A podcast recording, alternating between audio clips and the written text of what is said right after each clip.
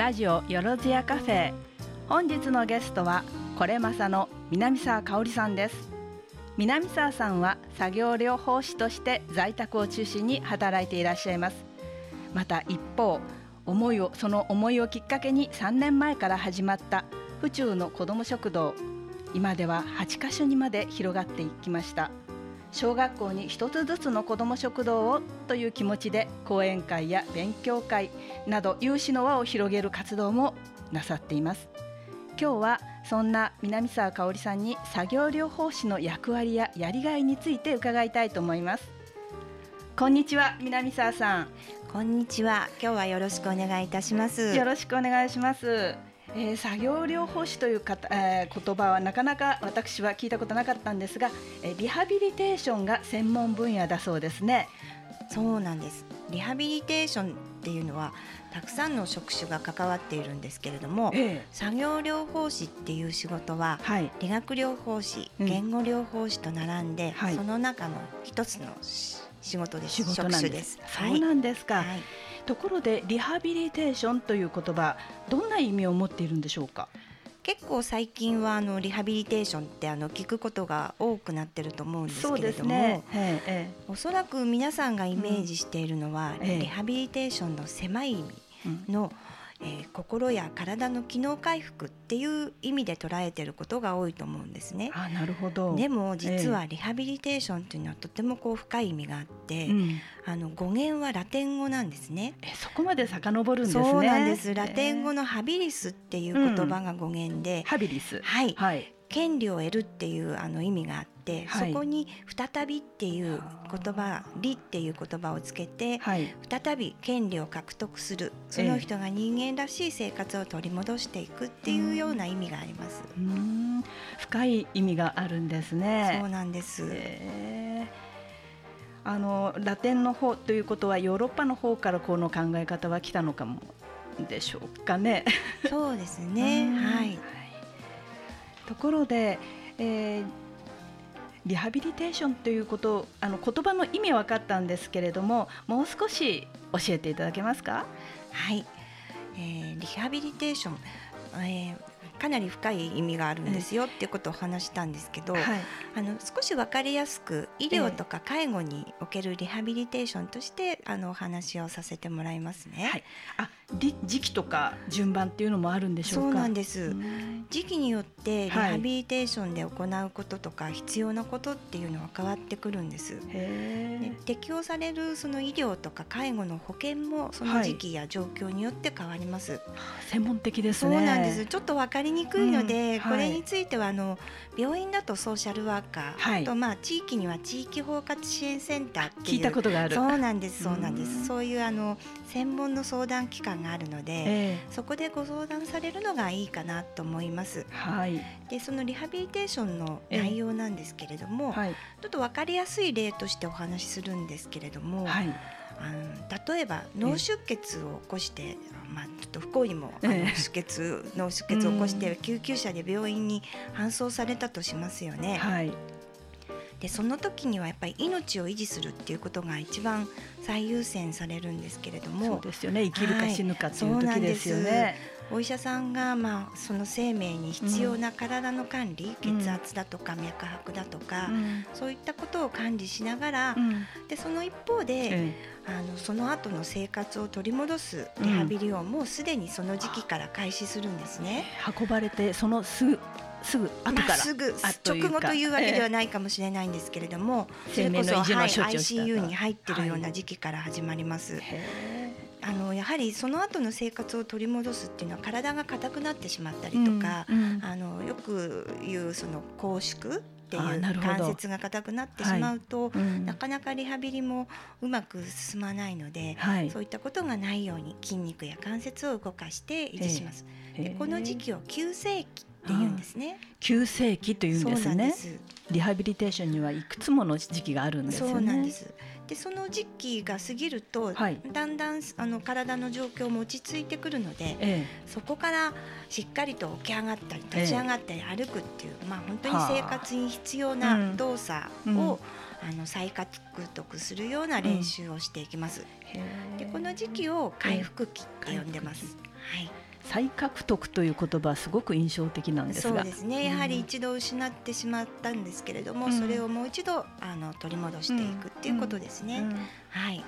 でここに理学療法士がもう体を動かすっていうこう基本的な、ええ、あの体の機能を担当して、え、あとは結構あの脳出血などの場合は、言葉が喋れなくなったりっていう、失語症という症状が出ることがあるんですけれども、あのそういった言葉に対して、あの訓練をしたりとか、うん、あとは嚥下困難って言って、うん、食べ物がうまく飲み込めなくなった場合なども、うん、あのそういったことを練習する言語聴覚士っていう方が、あの担当します。あそうですか、はい。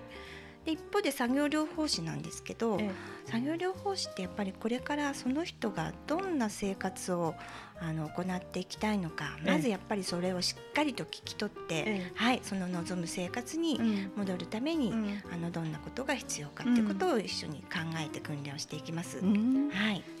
それが次の時期になってくるんでしょうか？そうなんです。はい。でこれを生活期って言いますね。はい。なんか生活していくために大切なスキルっていうことなんですね。そうなんです。あの人によってリハビリテーションの内容というのはそれぞれお考えになるんでしょうか？違うんでしょうか？はい、もちろんです。うん、まああの時系列でさっきあの、簡単にお話ししたんですけれども。はいあのリハビリテーションの最終の目的って、うん、やっぱりその人が自分が送りたい生活を取り戻すっていうことなんですね。うん、それはもうあの一人一人違って当たり前で、はい、その人が、うん、あの辿ってきた物語にやっぱり基づいていると思います。あの例をちょっとお話しますと、はいえー、末期がんの方がどうしてもやり終えたい仕事があるとか、うん、進行性の難病であの、話すことができなくなった人が、だんだんね、そうなんです、えー、残された機能を使って、えー、あの社会とこうつながるためにその IT を使う、でその時にその入力を、やっぱり小さな手の動きで、あのできるのであればそれを使ったスイッチを工夫したりとか、あのそういったことも作業療法士が担当します。はい、作業療法士の方はあのそういうスイッチを小さくしたりすることができる方たちと連携をしながらやるということもあり得るんですか？えっとスイッチを、うん、あの作る人ですね、こういったあの動きならスイッチが押せるので、こういうこういうことなら、うん、あの入力ができますということをお話してその IT の担当の方と、あの相談しながら進めます。そうですか、はい、深いですね。そうなんです。はい。例えば畑に、行きたいっていう方なんかがやっぱその畑に行くための道具を工夫して、また野菜が作って、あの皆さんに喜んでもらったりっていうことも、あの担当したりしますね。行くための道具というのは歩くためのそうですね。はい、杖をついて畑に行ってもあの帰りに野菜たくさん持ってこれないので、うん、その時にどうやって野菜を運ぶための道具を工夫するかとか、かがめないので、じゃあ座って畑をするためにはどういう道具が必要かとか、その人の体の状況に合わせて、はい、あの望む生活ができるようなことを工夫しますね。はい。送りたい生活を取り戻すと、ね、そうですね。はい、おっしゃる通りです。はい。まあ、本当にあのそれぞれの生活っていうのは様々なので、えー、まあ、その方が何が、まあ、できないこと皆さん探されるんですけど、うん、あできないできないって、ね、そうなんですそうなんです、えー、そうじゃなくて、いやこういうこともできるよって、こういうこと使えばこういうことも、あのできるようになるねっていうことを丁寧に、丁寧に聞き取りをしながら一緒に考えていくっていうのが、あの作業療法士の仕事になります、ね、なんか香織さんはそういう方を前にするとめげていられないですね。そうですね、うん、本当に。いつも前を向いてみたいな。うん、あの一緒にそばにいるっていうのが大きいと思います、はい、その人のやっぱり辛いことを、ええ、あの一緒にそばにいて、じゃあ一緒に考えようかっていう、うん。うん、あの視点がいつも香織さん、ね、あのお仕事でなくてもそういうふうにおっしゃってますよ。あそうですか、うん、あじゃあにじみ出てるんでしょうか。うん、もうあの、ね、仕事によって鍛えられているということでもあるでしょうね。ありがとうございます。その人の物語を壊さないようにもう一回作り直していくっていうことなんですね。すねはい、おっしゃる通りですね。それが本当にリハビリテーションであり、うん、産業療法かなっていうふうに思っています。うん、そうですか。香織さん、今日何かいい曲をお持ちくださったということなんですけれども、はい、あのーえー、ちょっとその、はい、紹介お願いできますか？はい。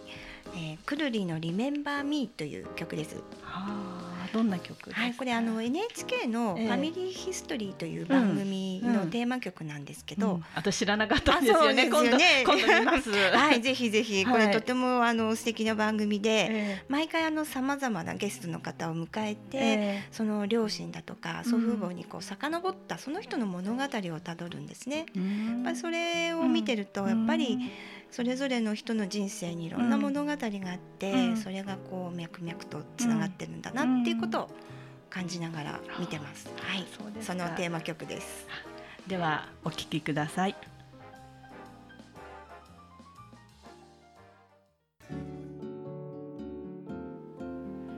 なんかゆったりするようないい曲ですね。そうですね。香織さんこの仕事を選ばれた時のきっかけっていうのは何かあるんですか？えあの1981年、ええ、国際障害者年だったんですけれども、はい、今から40年ほど前そうですね。35年。そうですね。まあその時に入学したわけではないんですけれども、はい、あのそれ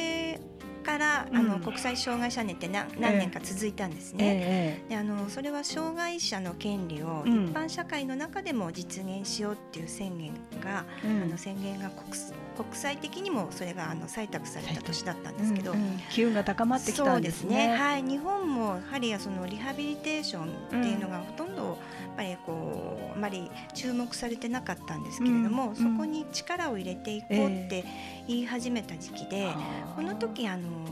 日本全国に学校、えーはい、やっぱりその養成校を、うん、あの10校作ったんです、うん、育成するためそうです。担い手を作ろうということで、はい、あのまだまだ担い手が少なかったので。で私は、はい、あの仙台なんですけれども、ええ、その仙台の宮城県のそうですそうです、はい、宮城県の仙台の国立仙台病院っていうその病院があったんですけれども、はい、そこの付属校としてできたあの学校の2期生としてあの入学しました。あそうなんですか、はい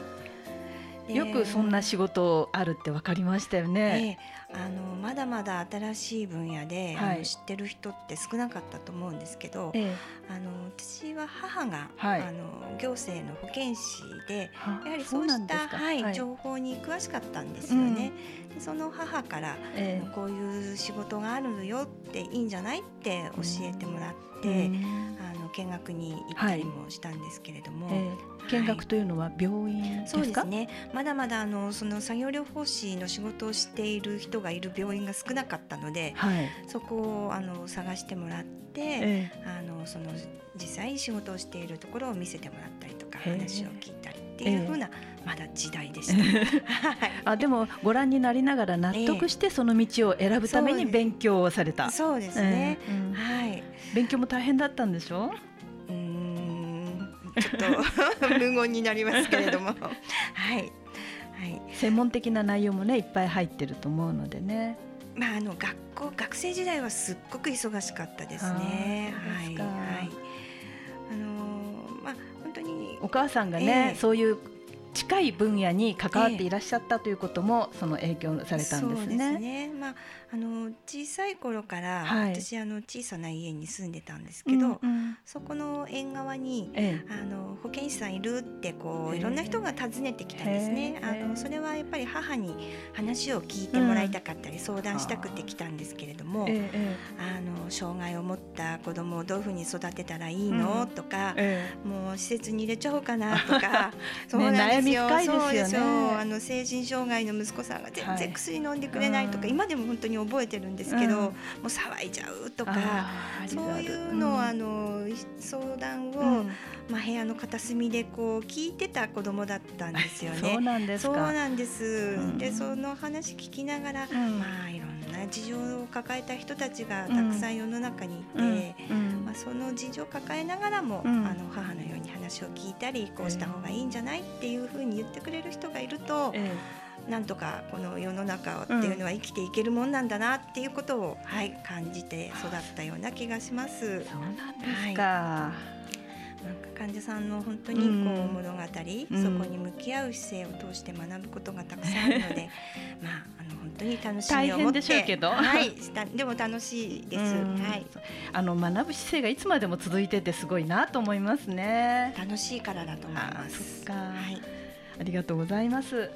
あのリハビリと一言で言っても内容は様々でその方にとって大切にしてらっしゃる価値観に香織さんは寄り添いながらリハビリの道をリハビリテーションの道をいつも探っていらっしゃいますね寄り添うために必要なのはまず作業療法士としての医療の知識回復のためのノウハウまたその方が暮らす場所や人の思いを分かる想像力も必要なんですよね。そうですね。おっしゃる通りですね。社会のすべての部分とつながっていくお仕事なんですね。はい。私もいつお世話になるかわからない作業療法の世界で香織さんは仕事をなさっていると改めて思いました。今日はどうもありがとうございます。ありがとうございました。楽しかったです、こちらも本当に新しい知識も得ることができました。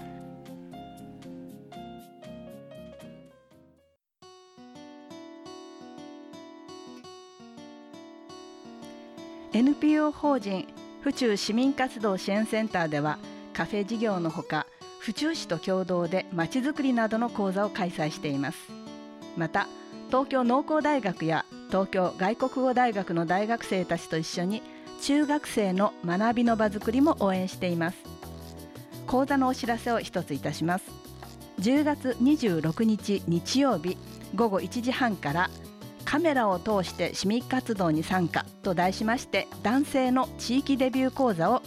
えー、2回第2回目を開催いたします。関心のある男性また女性の方とご一緒でも OK です。どうぞご参加ください。場所は京王線中川原駅から徒歩1分。男女共同参画センターフチュールです。3回連続で今後は11月30日にもあります。私たちの団体のホームページか府中市の広報メール配信でもご確認ください。府中公園や玉川風の道府中の森公園どこを散歩しても気持ちがいい季節ですね。ウォークラリーや高校大学の学園祭も始まりましたね。今日お別れの曲は南沢さんが一人一人の患者さんとお話ししながら毎日過ごしていらっしゃることへの応援歌スーパーフライの愛を込めて花束をです。良い週末をお迎えください。